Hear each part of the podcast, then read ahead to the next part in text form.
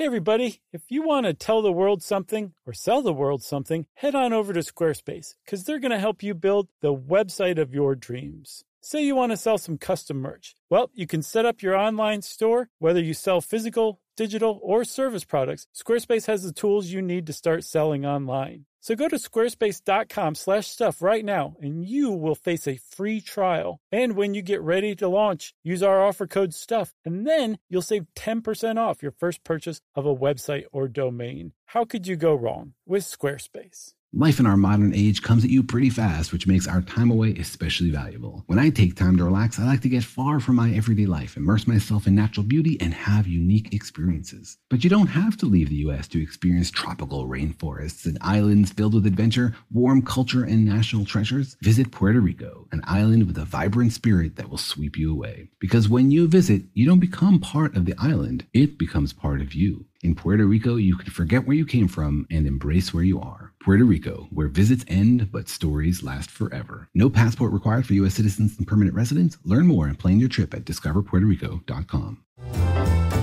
Welcome to Stuff You Should Know, a production of iHeartRadio.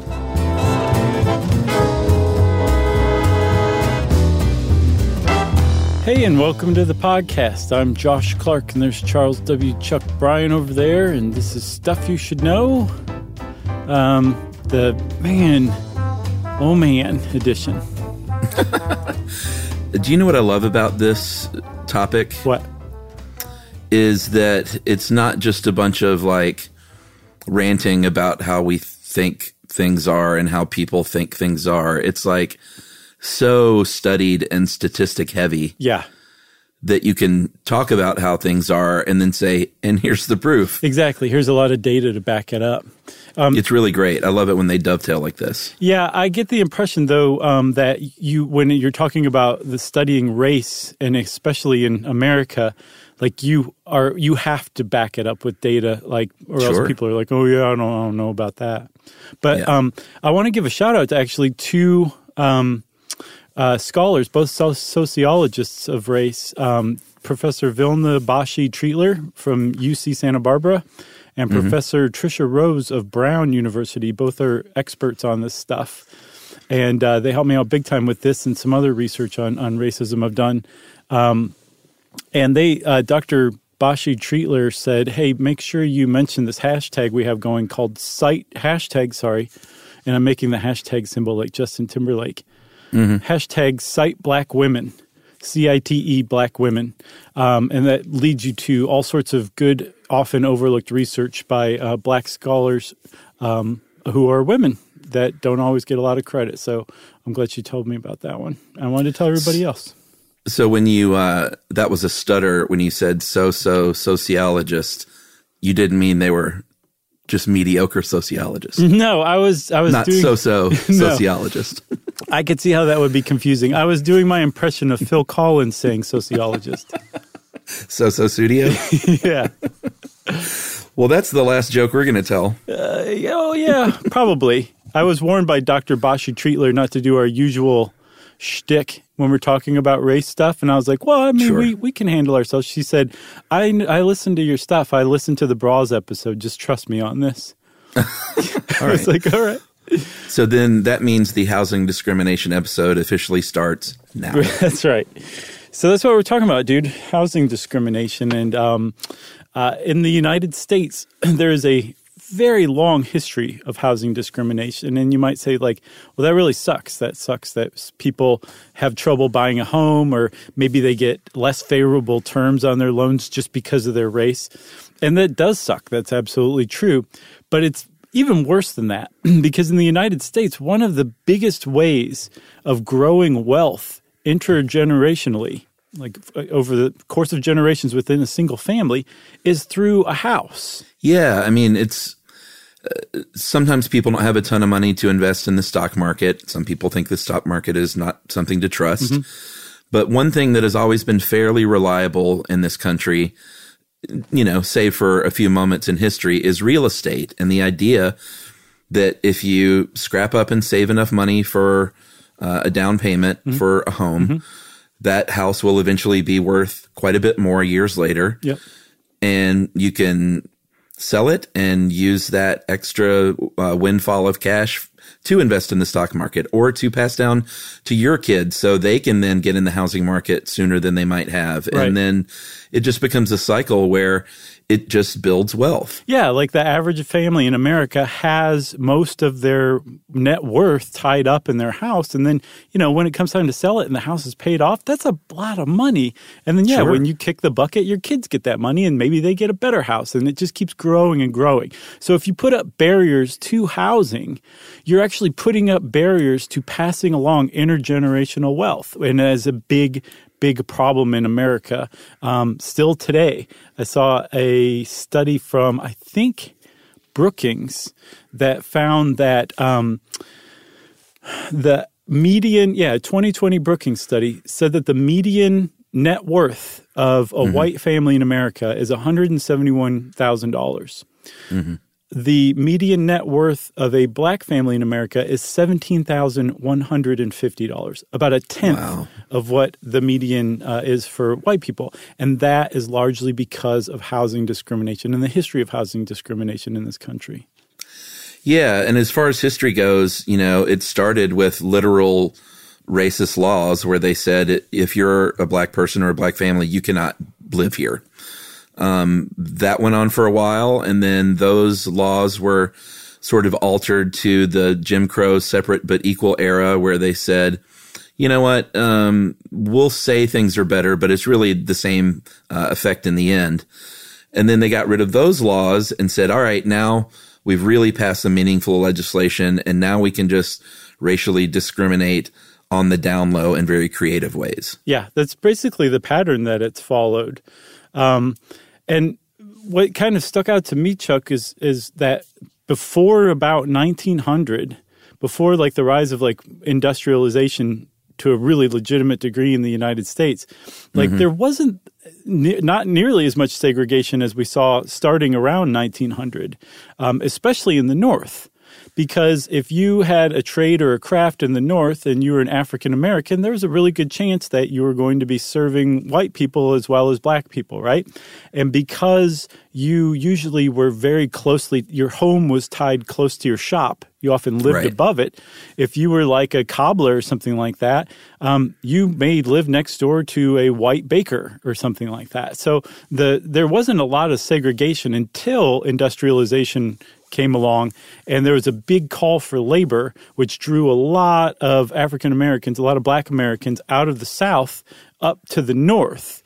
And all of a sudden, all of those people who were living in integrated neighborhoods, all those white people, I should say, had a, had a problem with this influx of uh, black migration from the South to the North, and they responded with a lot of really disgusting violence. Yeah, I mean, we've talked about some of these um, race uh, incidents and race riots and race, almost race wars, really, uh, here and there on the show, and they're always hard to talk about, but that was just sort of the reality of things at the time.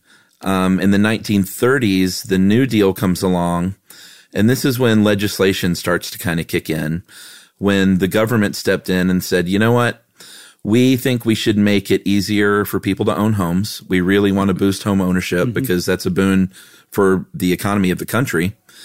And we're going to create the Home Owners Loan Corporation, which is going to help people refinance their mortgages. Uh, but we need some criteria here to sort of establish a uniform way of like how to how to dole out this assistance. And they reckoned let's let's look at every population of forty thousand or more, and let's create a color-coded map uh, that's based on riskiness mm-hmm. of these loans. And they said, you know, they talked to real estate brokers, they talked to bankers, and they said, help us out, help us draw these boundaries. And they came up with a one, two, three, four color graded system, right? Yeah, that's right. Because again, this was like long before credit scores were developed. So you couldn't really look at, you know, if somebody came into your bank to ask for a loan, you couldn't be like, well, your your your credit score is this, so I'm not going to loan. When did that start? I don't know. We should do an episode on it if we haven't already. I don't yeah, think we for have. Sure. Um, but yeah, so the four color codes they had were also um, delineated by grades, grade A, B, C, and D. Grade A was the most desirable neighborhood. They were usually homogenous, meaning white. Um, there were um, lots of professionals living in there. Grade B was maybe a step down, but still largely homogenous, if not totally homogenous, and they were considered still desirable. And then it started to get into the lower grades, grades C and D. And C was, um, I think, colored yellow on the map, right? Yeah, the first two were green and blue, and then grade C was rated as declining mm-hmm.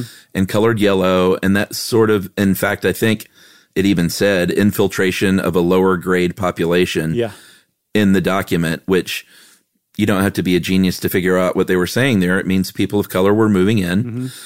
Uh, and then finally you end up uh, with the color red, grade D, which is least desirable, um, very densely populated areas, uh, almost always communities of color. Right.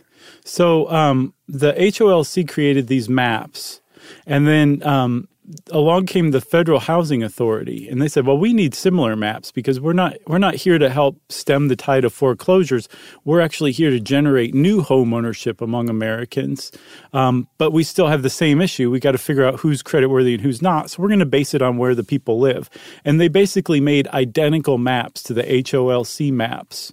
And so they probably use them, right? There's a lot of debate. I don't think anyone's found the smoking gun yet. But if you take a H O L C map and a F H A map and you put them over one another, they're right. basically the same thing. And I, I, I it's kind of all it's up for the debate still. But they, the the upshot was that because of these maps, um, if you lived in one of these red and often yellow communities, they wouldn't lend to you for um, for a new mortgage or even a second mortgage to, say, remodel your home. And they also wouldn't uh, assist you with refinancing your existing mortgage, which means you were subject to foreclosure. And if you were in a red or yellow community, you were probably um, black or a person of color or some other ethnic minority. And um, that means that they were shut out of this enormous housing boom that generated a tremendous amount of prosperity immediately uh, after the New Deal in World War Two, as we'll see. So African Americans were left out of or on the fringes of the New Deal anyway. Uh-huh. And this is where we get to shout out Frances Perkins, uh, Perkins again, which is it's fun to, now that we know so much about mm-hmm. her, to continually shout her out. But she did a lot of work arguing in favor of uh, inclusion for black people in the New Deal. Um, I guess, you know, sometimes successfully, sometimes not. But at the end of the day, uh, the F H A imposed these rules through the New Deal. Uh, their maps were just like the, uh, the H O L C, and the process of excluding these groups because they were colored red was called redlining. Mm-hmm. That's, Is that like the, where that whole term comes from? That's exactly where it comes from. Wow. So now today, any anytime you're discriminated against, whether it's buying insurance or anything like that, um, based on your race or, say, your community, um, it's called redlining now. But that's where it grew out of, those H O L C maps and F H A maps. Um, and, I mean, they would use terms in, like, their, their handbooks that, like, these communities had, quote, undesirable racial or nationality groups in them. So you couldn't you couldn't lend them any money or whatever. Um, and it was, I mean, like th- this is still like a really big problem today. Yeah. I mean, back then, basically, and still today in many cases, that leaves you with a couple of options as a person of color. You can rent uh, forever, um, oftentimes back then and still now, from a white landlord who doesn't live anywhere near that community. Mm-hmm. Not always, but usually. Uh, or just pay for the home in cash, which is a stretch for anybody. Uh, it's it's tough to do unless you're, like, wealthy. And there were, there were I have to say, there were black-owned banks, but there was nine black-owned banks in the entire United States in the thirties. So that is a place where you could turn to if you were lucky enough to have one in your area, but that, that was not a, a, a solution to the general population for black Americans. Yeah, and like you said, it also affected their ability to get second mortgages to do home improvements mm-hmm. or to, like, expand on their house and uh, upgrade it, remodel it. So that means that the properties are going to deteriorate and decline over the years. Yeah. And it's just it's part of that systemic racist cycle that is just prevalent. Yeah, because still today, e- you know, eventually over time, people from the outside looking in say, look, black people can't even take care of their communities. Look at look at how their houses are. Um, just as That's a result right. of this, that is definitely is like the definition of systemic racism for sure. It's just baked way, into the structures. if you hear dogs barking, my dogs are upstairs and they're just very excited about are. this topic. Yeah, exactly. And they, I don't know what's going on up there, but they're not going to shut up. So I say we press on. We'll press on.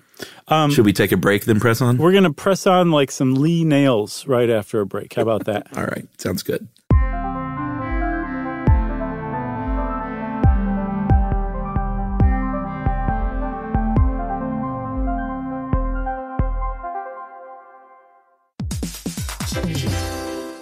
All right, game off. Let's pause here to talk more about Monopoly Go. Because in Monopoly Go, you can team up with your friends for timed tournaments where you work together to build up each other's boards. It's very nice. That's right. And the more you win together, the more awesome prizes you unlock. And there's so much to get. I'm talking about unique stickers that you can trade with friends to complete albums for big prizes, cool new playing pieces to travel the boards with, or hilarious emojis for taunting friends when you smash their buildings or heist their vaults. Plus, Monopoly Go feels new and exciting every day with constantly changing tournaments and challenges, like digging for treasure or a robot pachinko machine. And there's always new timed events that help you win big, like massive multipliers for everything you win or rent frenzies. That's right. There's always something fun to discover in Monopoly Go. So get off the bench and go download it now for free on Google Play or the App Store. Game on.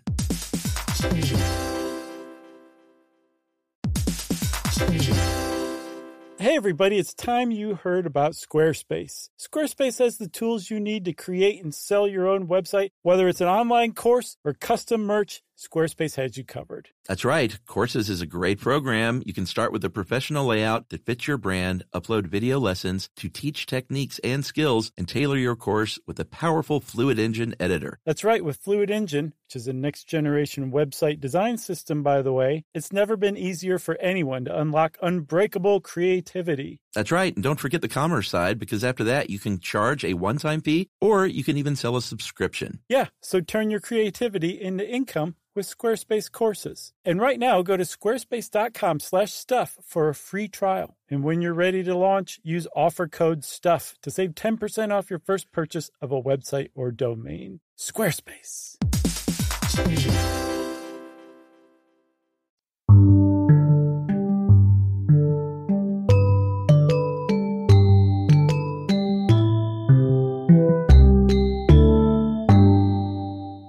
All right, we're back, and look, these things look amazing on me. Yeah, they're very nice. There's a little bit of cuticle showing. I didn't put them right up against it, but uh-huh. they still, it's passable. Well, I think if you paint them just right, that's not so noticeable. Right. Fill-ins, that's what I need. I need to get some fill-ins. So, back to the topic at hand. That's right. Joking's over. Yep. Um, so here's the deal. Uh, there's, like you said, a lot of debate of whether or not Uh, or I don't think we said this part, whether or not the lenders actually use these maps, because these were government maps from government programs. It's not like they said, here, banks, have these and use these.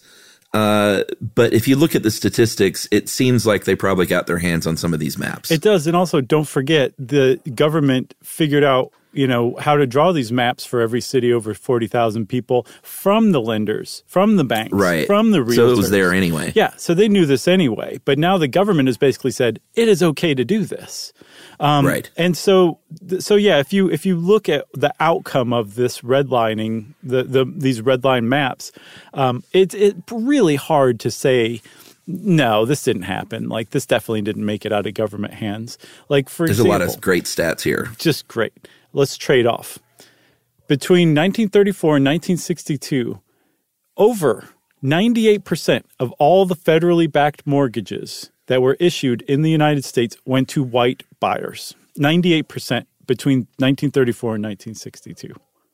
That's right. Uh, because of this, uh, black ownership since then and continuing today has lagged behind white home ownership in America. And twenty seventeen, just a few short years ago, forty-four percent of black Americans own their homes versus seventy-three percent of white Americans. Mm-hmm.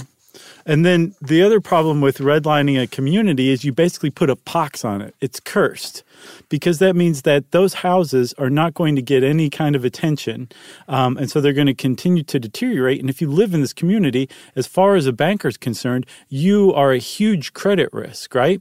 And yeah. so still today, um, seventy-five percent of the neighborhoods that were originally redlined in those maps are our redline um, low-income communities today. And yeah. Which is, I mean, that's pretty surprising. And I also saw that um, a nineteen ninety-six study found that homes in redline neighborhoods in nineteen ninety-six were still worth less than half of those in green neighborhoods. Yeah, and here's the one. I, I marked these as uh, stats with an exclamation point because yeah. that's how excited I get. Right. But the ones that I'm really floored by, I don't even write anything except for three exclamation points. I've got three exclamation points by that ninety-eight percent of uh, back federally backed mortgages. For sure. That is definitely one. Um, here's mine. If if you might say, well, what about variables, man, and education level and income level and stuff like that? Like you got to factor all that in. That's a whole other side conversation as far as systemic racism and being able to go to good schools and afford a good education and get a good job and all that. So just park that to the side. Mm-hmm. But if you control for all those variables, uh, college-educated Black Americans are still less likely to own their home than white Americans without a high school diploma. Yes. Yep. That's that's what really gets you is when they, they're like, well, let us just control for all these factors. And the and only variable that remains is the race of the, yeah. the people applying for a loan or owning a home. And it's still the case. That's when it's like, well, this is indisputable, actually. Yeah, and you know, you can put a price on this. Redfin did a study um, just last year in twenty twenty that Black American families missed out on the opportunity to accumulate an average of two hundred twelve thousand dollars mm-hmm. uh, of, you know, what we were talking about, that intergenerational wealth per household mm-hmm. over the last forty years. Just over the last forty years. I mean, we're talking about stuff that started, I mean, back in the days of slavery, but really started to take off in the nineteen thirties with the New Deal. And this is just since nineteen eighty they've lost out yeah. on that amount of money per household. That's nuts. And still today, Chuck, here's another one that gets me. Uh, Black American is five times likelier to own a home in a redline neighborhood than a white American is. So this yeah. is still an issue today.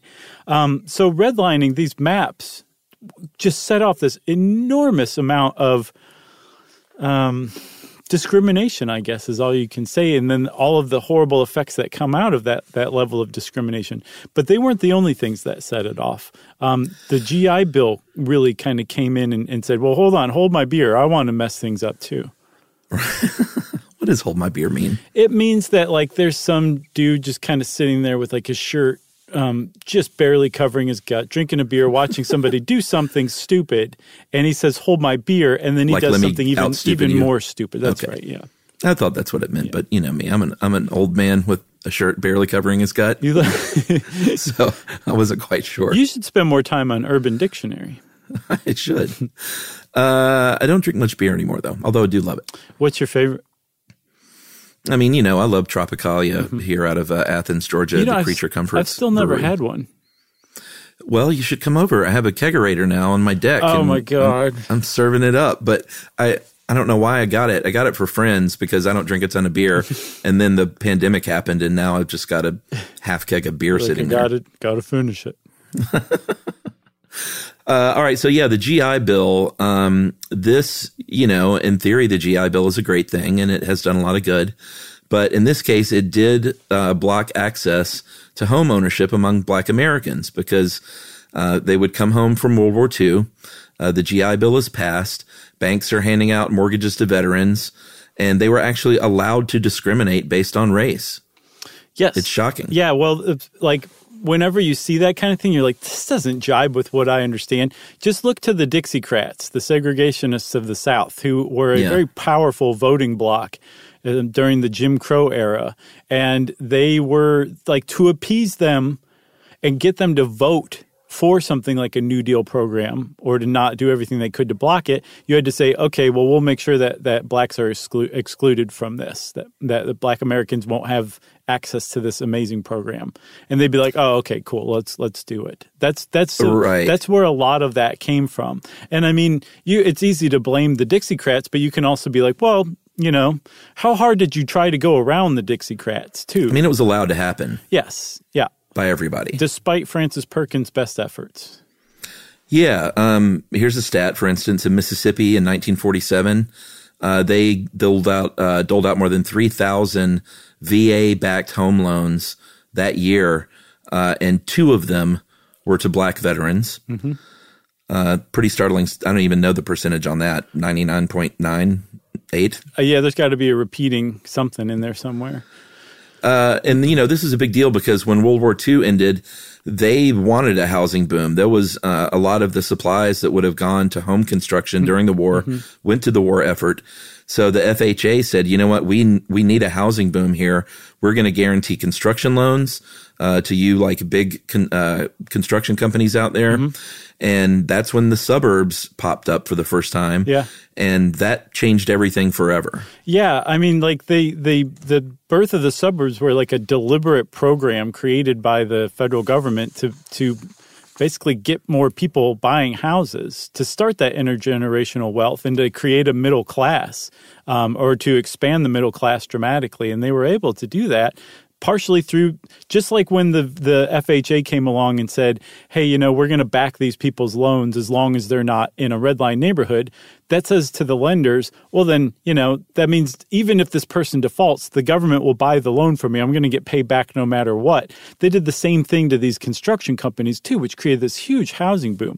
But there's a caveat to it.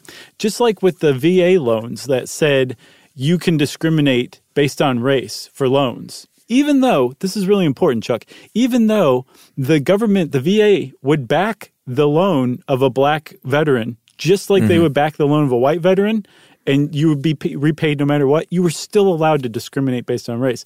The F H A supposedly, with the birth of the suburbs, said, we're going to guarantee your construction loan so you can build suburbs, but you can't sell to black Americans. That's another one that I don't think there's a smoking gun that I saw. Right. So I don't know if that means, like, get the word out, like you can't sell to black people or else we're not going to back these loans, or if it was stated policy that I haven't been able to turn up. But it's pretty well understood that the F H A discriminated against black people basically moving to the suburbs by not backing construction loans like that. Well, yeah, and there were neighborhood covenants in place that said that uh, black people cannot own homes in these neighborhoods. Mm-hmm. They were uh, there were clauses that said you cannot resell your home. If you go to move, you can't sell it to a black family. Yeah, dude, if you want to be startled, go search that um, on Google Images. There's like pictures of these clauses in deeds that say you can't sell to anybody who's not white, or even specifically you can't sell to anybody who's black. It's really jarring. Yeah, and it's um, I mean, it was sort of expressly understood that the suburbs were being created for a reason, and that's to get white people out of the city to a place where they could live among themselves. And it's it's something that's still going on. I mean, during the uh, most recent presidential election campaign, mm-hmm.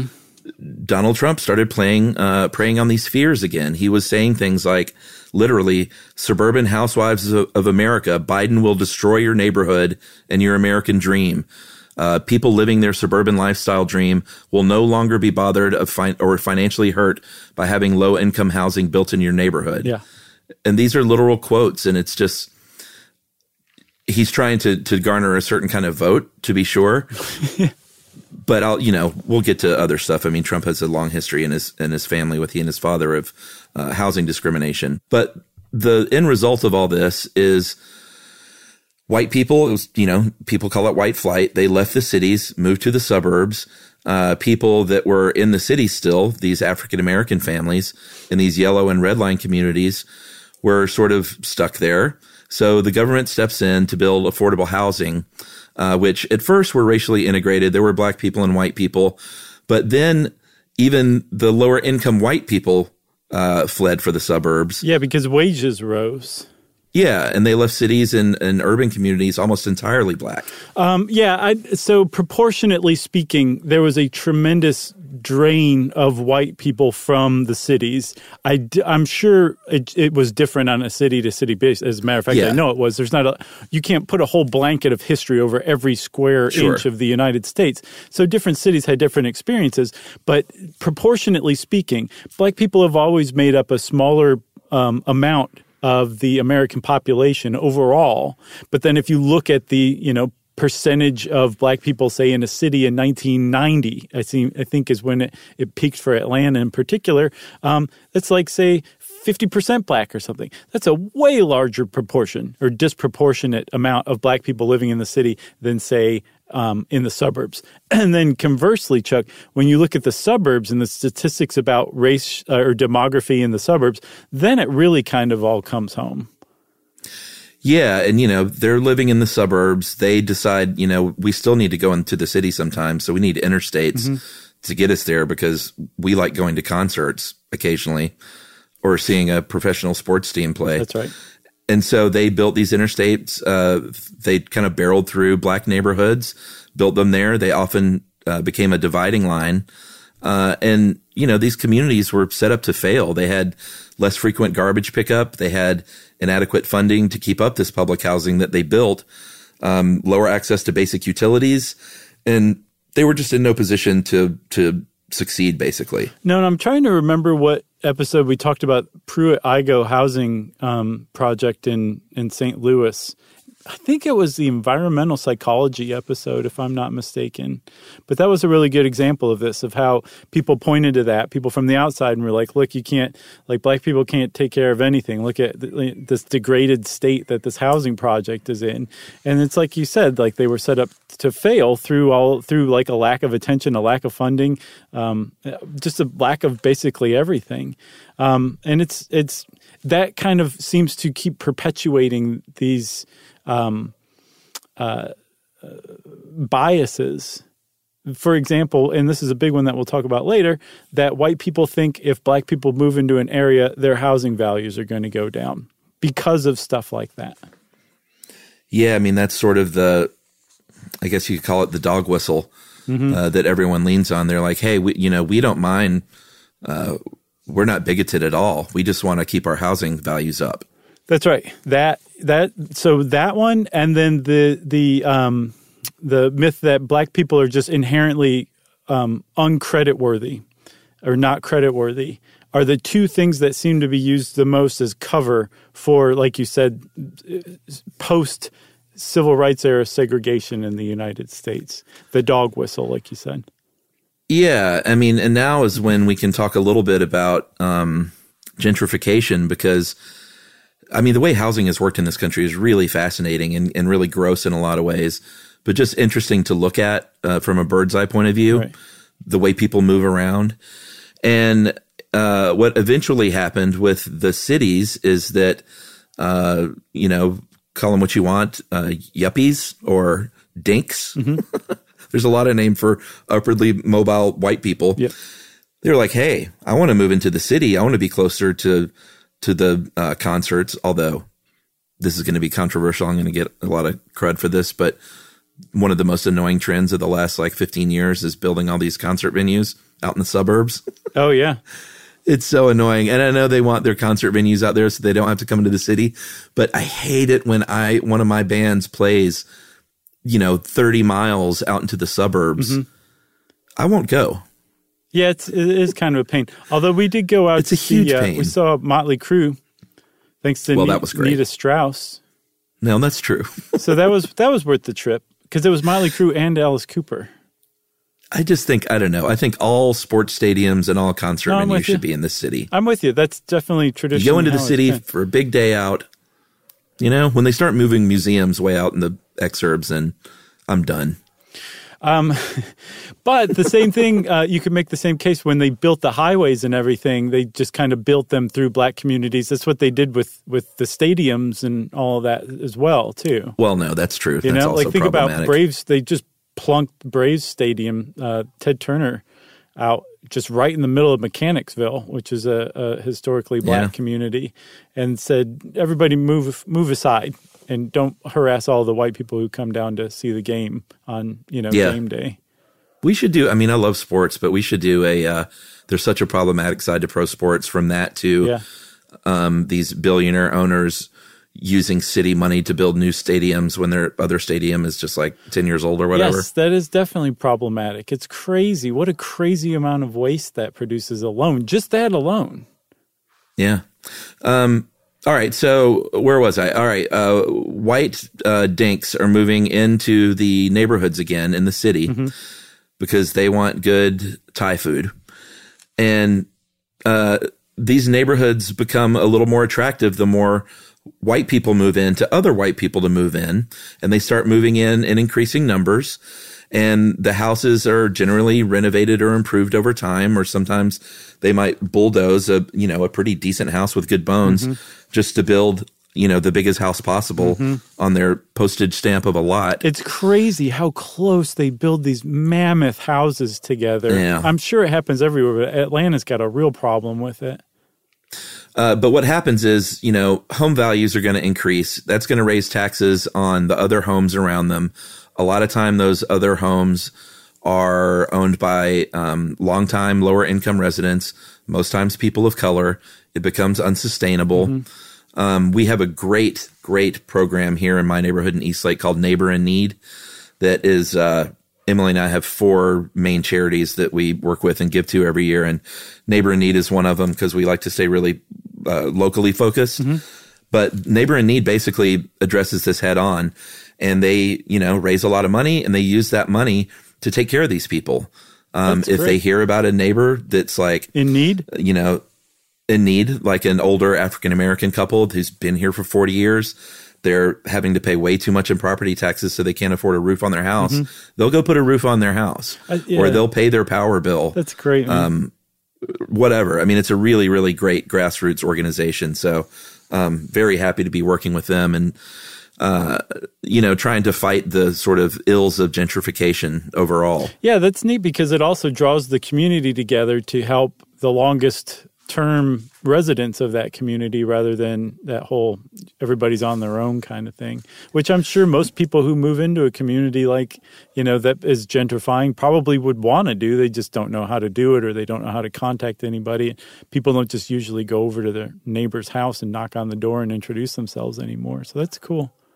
Yeah. And, you know, this is uh, sometimes they are able to sell their house for a pretty good, you know, the housing value does increase, so they're able to get more money than they might have before, right. which can be a nice windfall. But I've also seen firsthand, literally with my neighbors, um, these sort of predatory home builders that come in there. And while they think it's probably decent money compared to what they thought they could get, right. it's still lower than what they would offer a white family. But even, it just is. Even if they were treated fairly and they walked away with a big windfall from the sale um, and, you know, had a lot of money to retire on, that community was still fractured. The, you know, this, I know. The, the, the people who are having to move and their neighbors who already had to move may have lived there for generations or even, yep. you know, just their whole lives. And they formed a community. And it's not like that whole community just moves elsewhere together. They all go to different communities, often toward the end of their life, and it leads to alienation, isolation. Um, it's a it, that I mean that's a real problem. Even even if they are being paid well for the the houses they're they're being bought out of, because they don't necessarily want to move, but they just can't afford the taxes anymore. Um, right. So there's there's um, that's a big issue with gentrification. It's tough to get around. It sounds like that neighborhood group that you're talking about. What's the name again? Neighbor in Need. That they uh, that they they figured out a way around it.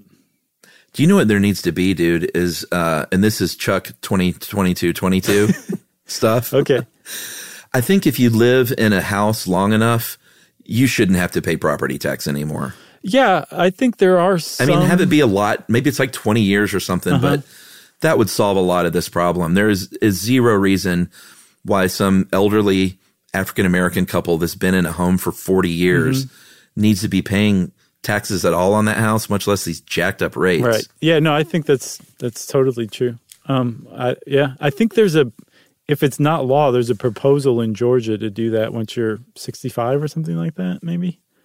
Um, I mean, I'm mad about property tax anyway, just because it's, I don't know, you, we pay so much in taxes, then you finally scrape up enough to buy a place that's your own. Mm-hmm. And the government's then like, well, you're going to have to pay tax on that too. Right. No, I know. It's, it seems unfair. Also, you shouldn't have to pay full price for coffee anywhere once you reach sixty-five or older. Yeah, agreed. Especially after three p.m. Uh, all right. Well, should we take a break and then uh, talk about the Fair Housing Act, which solved everything? It totally did. It's all great now. All right. We'll be right back up to this.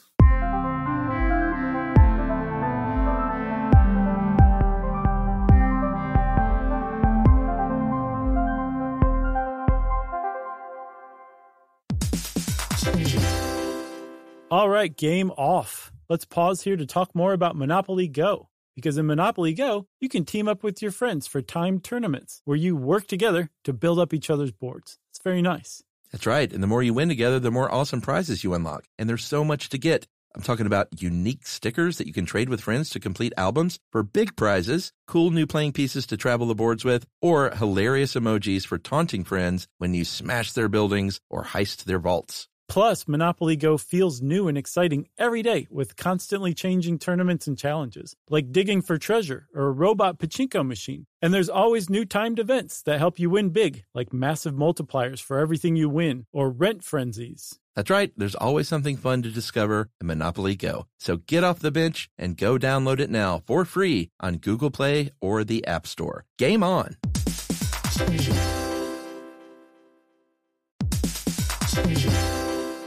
Hey, everybody. Did you know that Boricua is the name for someone from Puerto Rico? But it's more than just a name. It's a way of life and representation of the vibrant spirit of the island. Yeah, that's right. It's an island that's filled with adventure around every corner and natural treasures waiting to be explored, like El Yunque, the only tropical rainforest in the entire United States. That's right. Or you can get swept away by natural beauty and come away with unique stories that could only be experienced in Puerto Rico that remind you of why you travel in the first place. Visits end, but stories last forever. You don't become a part of the island. It becomes a part of you. That's right. In Puerto Rico, you can forget where you came from and embrace where you are. No passport required for U S citizens and permanent residents. Learn more and plan your trip at discover puerto rico dot com.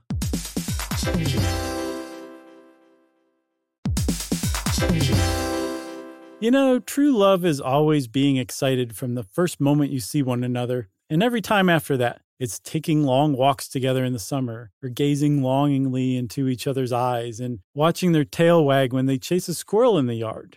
Well, the Pedigree brand asked about believing in love at first sight, and honestly, the answer is yes. Uh, as everyone knows from listening to this show, we have pulled all of our dogs off the street that Emily and I have had over the years, either right off the street or through a local shelter and working with them, and they've all become valued family members, and we think they've appreciated it too. Yeah, Chuck, there is a Pedigree loyalty survey that found that ninety percent of first-time dog owners report having a dog improved at least one of their relationships, and eighty percent of first-time dog owners are overwhelmingly more likely to have made at least one new connection as a result of getting a dog. And ninety-five percent of all dog owners say that the bond they have with their dogs is closer than they ever expected. Not a big surprise. That's true. We all know that adopting a dog can lead to a lifetime meaningful connection, and real love can exist between a pet and a pet parent. You got that straight. Pedigree is committed to helping more dogs find loving homes. Opening your home to a dog can help open your heart. And love at first sight is closer than you think because it's available at your local dog shelter. Yeah, very important point. You can find love at first sight with the Pedigree Adoption Drive from June seventh to June ninth. And the Pedigree brand will reimburse your dog adoption fees nationwide. That's right. So just visit pedigree.com slash adoption dash drive to learn more and see full terms and conditions.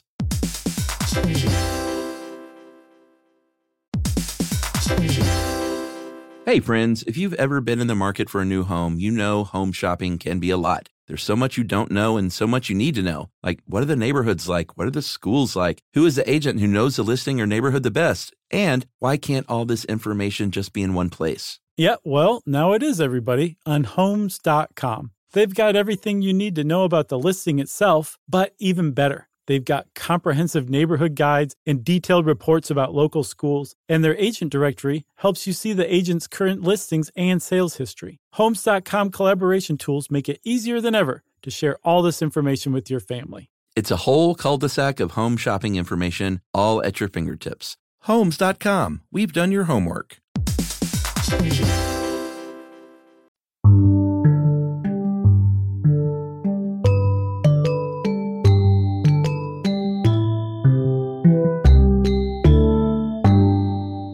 All right. Spoiler, so, we, we ruin things. They passed the Fair Housing Act, and racism has been solved in America. That's right, in nineteen sixty-eight, and we've talked about the Fair Housing Act a little bit. Um, and, you know, it's a good thing they passed it. It did ban discrimination in housing practices uh, officially, but um, it just led to a little trickier way to get around stuff by um, doing it on the down low. Yeah, and that is... in a lot of cases. That is for, if you're studying systemic racism in the United States, the the passing of like the Voting Rights Act, the Civil Rights Act, the Fair Housing Act, uh, and some other legislation um, during the sixties really changed things in that it no longer was the government in the business of enforcing discrimination mm-hmm. and segregation. Um, and also now you had recourse in the courts if you were discriminated against. Um, but it didn't just erase racism in the United States.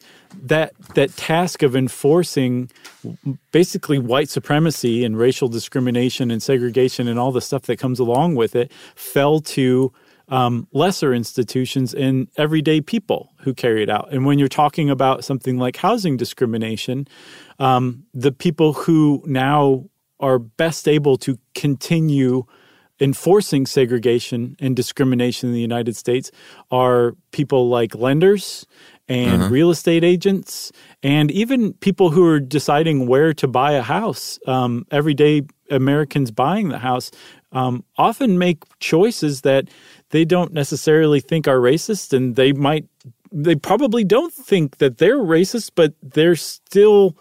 their housing choices often reflect um, inadvertent or otherwise uh, racial choices or choices along racial lines. Yeah, and this, you know, this next bit we're we're sort of busting on uh, real estate professionals a little bit. I have very good friends that are real estate agents. They're great people for the most part. We don't mean to just paint everything with a big broad brush. No, but, but the industry does have a history of it for sure. Yes.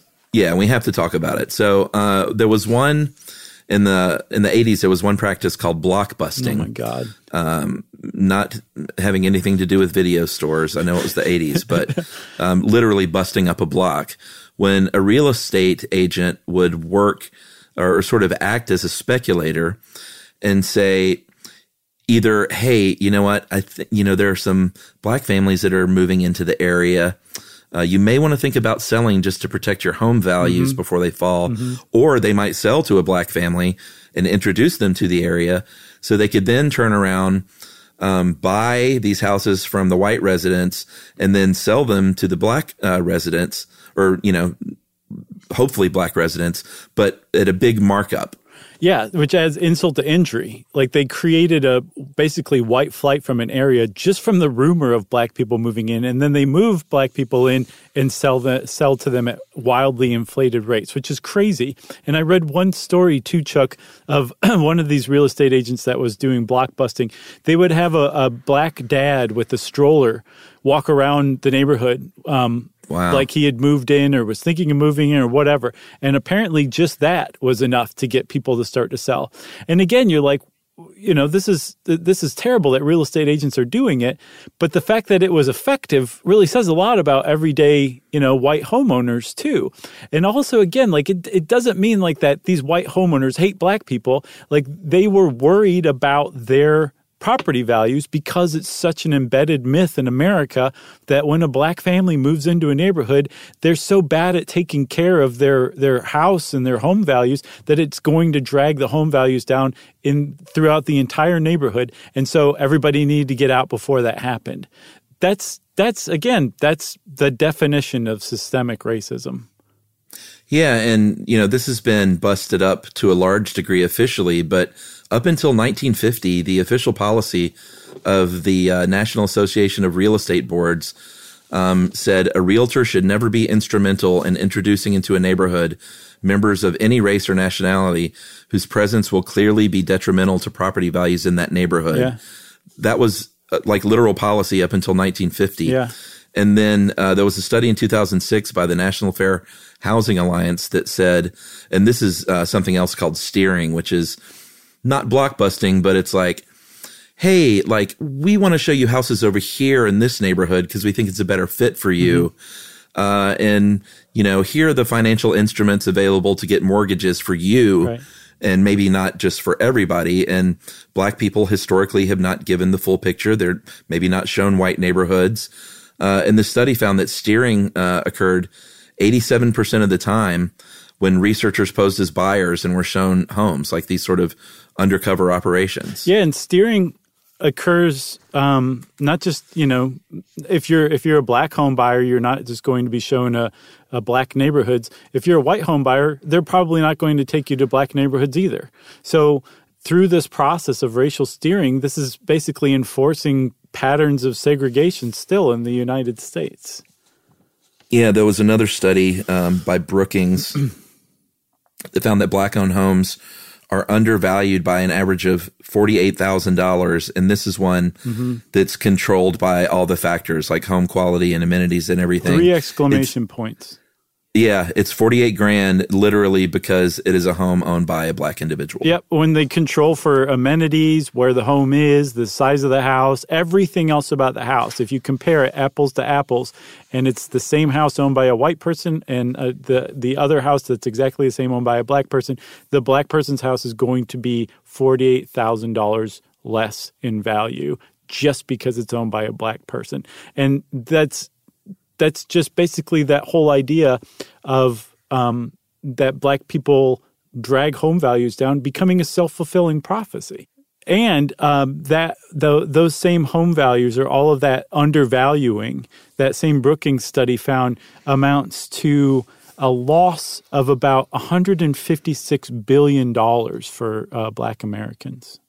Yeah, for wealth they were not able to achieve. Right. And, uh, um, you know, we talked a lot about the Great Recession and the mortgage crisis kind of when it was going on and shortly thereafter. Mm-hmm. Um, black Americans back then were likelier to receive subprime mortgages. These were the loans that were uh, really expensive to repay. They had higher fees. They had higher interest rates. Um, they also had mechanisms built in if you were uh, a black uh, loan owner that made it easier for the lender to seize their collateral, which usually meant their house. Yeah, sure. And so – like it makes sense that if you are taking a greater risk lending to somebody, as the bank, you should be able to get more money for it, right? But the problem is, is like subprime mortgages were doled out to black homeowners or black home buyers at way higher rates than they were to white home buyers. And that's a problem in and of itself if the if the rates are less favorable and it's easier for the bank to repossess the house. But especially it proved to be a big problem during the mortgage crisis when that bubble burst. Because if you were a low-income black American, you were probably denied uh, a mortgage of any kind. But even if you were a middle to high income black home buyer, you probably got a subprime mortgage compared to, say, a white buyer with the same uh, criteria that you had to offer. Um, so that meant that when those foreclosures happened, because the bubble burst, black Americans, especially um, wealthier black Americans, were disproportionately impacted. So that that subprime mortgage debacle erased way more black intergenerational wealth than it did uh, for white people. Yeah, I have my last three exclamation point stat. Uh, during the subprime mortgage crisis, uh, there was a study that found uh, black and Latino families, because, you know, we've mentioned people of color a few times. This uh, is not just uh, solely African-American families affected. Mm-hmm. Um, and this study found that black and Latino families making two hundred thousand dollars a year or more were still more likely to receive a subprime loan than white families making less than thirty thousand dollars a year. Isn't that nuts? And six point two percent of white people with a credit score of six sixty or higher received a subprime mortgage uh, compared to twenty-one point four percent of black borrowers with that same credit score. Yes. So, Chuck, um, there's a big problem with all this. It, and it's kind of like you said at the beginning, like when you're talking about race and especially discrimination by race, um, people tend to be like, especially white people tend to be like, well, I don't know about that. I mean, there's a lot of other factors involved. Like it could be anything. So you really have to kind of prove that this is a thing. And ever since the federal government got out of discriminating on paper, um, it's gotten a lot harder to track. So back in the seventies, uh, the Department of Housing and Urban Development, they have an Office of Research and Policy. They came up with a way of testing this to control for as many variables as possible and just see if it's just race that is uh, being discriminated against. And it's called paired testing. It's actually pretty clever from what I, I understand. Yeah, that's when you get two equally qualified candidates to apply for a home loan or to go to a real estate agent and like look at apartments or houses or whatever. Uh, they are trained to basically be as identical as they can be to one another, mm-hmm. to respond to the questions in the same way, have the same credit history, same job status, same income level, and basically sort of be duplicates of one another except for their skin color. Yeah. Uh, they're not working together, so they don't even know um, – like there's no bias there even because they're not like paired together. Right. They're not like, oh, they got you, I'm going to try this with them. Like they don't they don't meet one another. They don't interact with one another. They're just doing their thing and they're just trained to do it exactly the same way. The only distinction between them is their, their race. Right. And so the uh, Urban Institute, which is a think tank, um, studied this and they came up with kind of four big points from this paired testing uh, exercise, which is uh, they found about uh, discrimination in housing vouchers that are intended to let low-income renters choose from a bigger pool of rental housing mm-hmm. uh, than the realtors even showed. Um, there were fewer homes and apartments available to minorities, like we were, like I kind of mentioned earlier, like just a smaller, like no, you know, we'll just look here. Yeah, the racial um, steering usually results yeah. in fewer fewer places being shown. Um, they were steered again to pri- primarily, um, you know, neighborhoods of their own ethnicity, mm-hmm. and then given less information overall, like I mentioned about mortgage products, um, different kinds of loans, different kinds of ways of structuring a loan, just not given that information at all. Right. Um, so the the they also found this paired testing turns up very frequently that. Um, It's not just even people of color. It's not just Black Americans, but it's people of color in general. But um, it's not even just uh, down to, to racial discrimination. There's also a lot of discrimination against uh, people who are differently abled. They actually sometimes fare worse than uh, minorities when it comes to housing discrimination. Paired testing is, has turned that up as well. So it's still – the upshot of all this is that it's still a problem. And there is like – some silver lining to it. Um, the the I think uh, that same think tank, the Urban Institute, also turned up that there's been a general decline overall. It's not huge, but it's it's noteworthy. It's remarkable um, of preference and favoritism toward white white buyers over buyers of um, of like minority buyers by about five percent between nineteen eighty-nine yeah. and two thousand. It went from about twenty-six percent to twenty-one percent. So, and there does seem to be a general decline in racism or discrimination, I should say, uh, in the United States. So that's the good news, is that America seems to be getting less racist. The bad news is that America is still racist. Like we still have right. a long way to go. It's, as the study yeah. put, the study's findings confirm a hard truth that America's long journey to end housing discrimination remains unfinished. Um, and so there's a, still a long way to go. And I think it's really important for everybody to realize that there's a long history of discriminating against people of color, but also very specifically Black Americans, and that it's still going on today. And even though it's in a, a slightly lesser form, it's very important, if it's going on at all, that we, we erase it. That's right. Agreed. You got anything else? Got nothing else. All right, Chuck. Well, then that's housing discrimination. And uh, since I said, all right, Chuck, it's time for listener mail. Well, instead of reading a specific listener mail, uh, and because this episode was a little heavy, we thought we'd have a little fun. Um, we got maybe more emails than we have for any other episode in our history. It's astounding. Literally about Necco wafers. um, a lot of support for the Necco a from lot. people, and a lot of condemnation for yucking yums without even having tried them. You were all correct. Yeah. We honor you all. Yeah. And we're going to, Josh got some, send them to me. Uh-huh. We're going to try some Necco wafers on the we air. We are. Listen, you got the I'm little wrapper right them. there. I, I just realized I think I made a grave mistake by not having any water in the basement. Yeah, I just realized this as well. Do you have a pipe you uh, can tap into? I think we should eat the same color. Oh, really? Okay, all right. So we can kind of go, you know, nose to nose. Okay, so I've never opened one of these before. Okay, exactly uh, like I thought. They're falling apart already. Chalk, so nasty. You know, gross. Everybody was right about yucking people's yums in general, but also because we hadn't tried them. So that's why we're doing this. I mean, they're just falling apart when I open the package. So the strike one. They smell terrible. Now I've got a mess on my table. What color are we going to do? Uh, I mean, it's hard to tell. This looks sort of like a very pale yellow. That's the only whole one in my hand. Pale yellow? I don't even have that. I got white. I've got orange. It may be. Maybe it is white. Okay. I'll call it white. Wait, wait, wait. I might have a paleo one. I do, I do, I do. Okay. I've got a paleo. All right, apology to the uh, people of misophonia, but here we go. Oh, my God. It's just like, it's like a flatter, um, bigger candy heart. A conversation mm. heart. It's not bad. Like it's I okay. I, I can Very hard. The crunch is, I think, what probably gets people.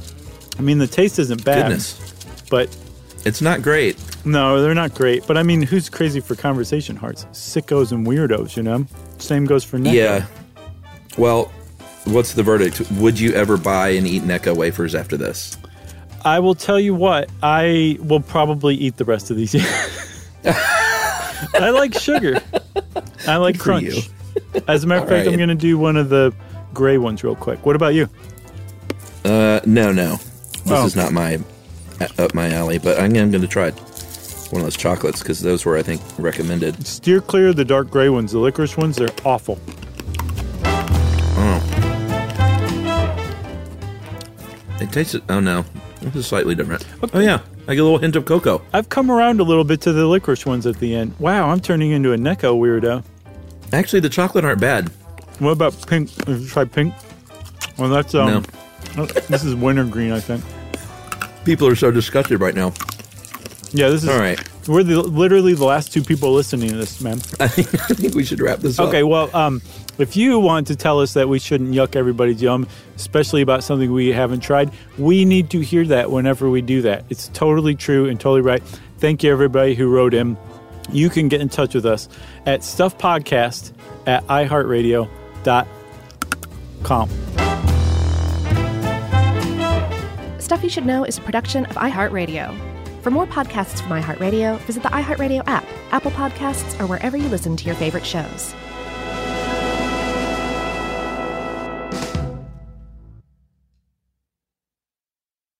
Hey, if you haven't heard of Visible, well, now you have. They're the wireless carrier that's making wireless visible. It's in the name. Switch to Visible, the wireless company that makes wireless visible. Get a one-line plan with unlimited five G data powered by Verizon as low as twenty-five dollars a month every month, taxes and fees included. Use promo code stuff twenty to receive twenty dollars off your first month for listening to this podcast. Switch now at visible dot com. For data management practices and additional terms, visit visible dot com. The Visible monthly rate is twenty-five dollars per month. Hey everybody, if you've been looking for love at first sight, it's closer than you think. It can be found at your local shelter. So this June seventh to June ninth, join the Pedigree Adoption Drive, and the Pedigree brand will reimburse your dog adoption fees nationwide. Pedigree knows that bringing a dog into your home not only opens their heart, it can open yours too. Visit pedigree.com slash adoption dash drive to learn more and see full terms and conditions.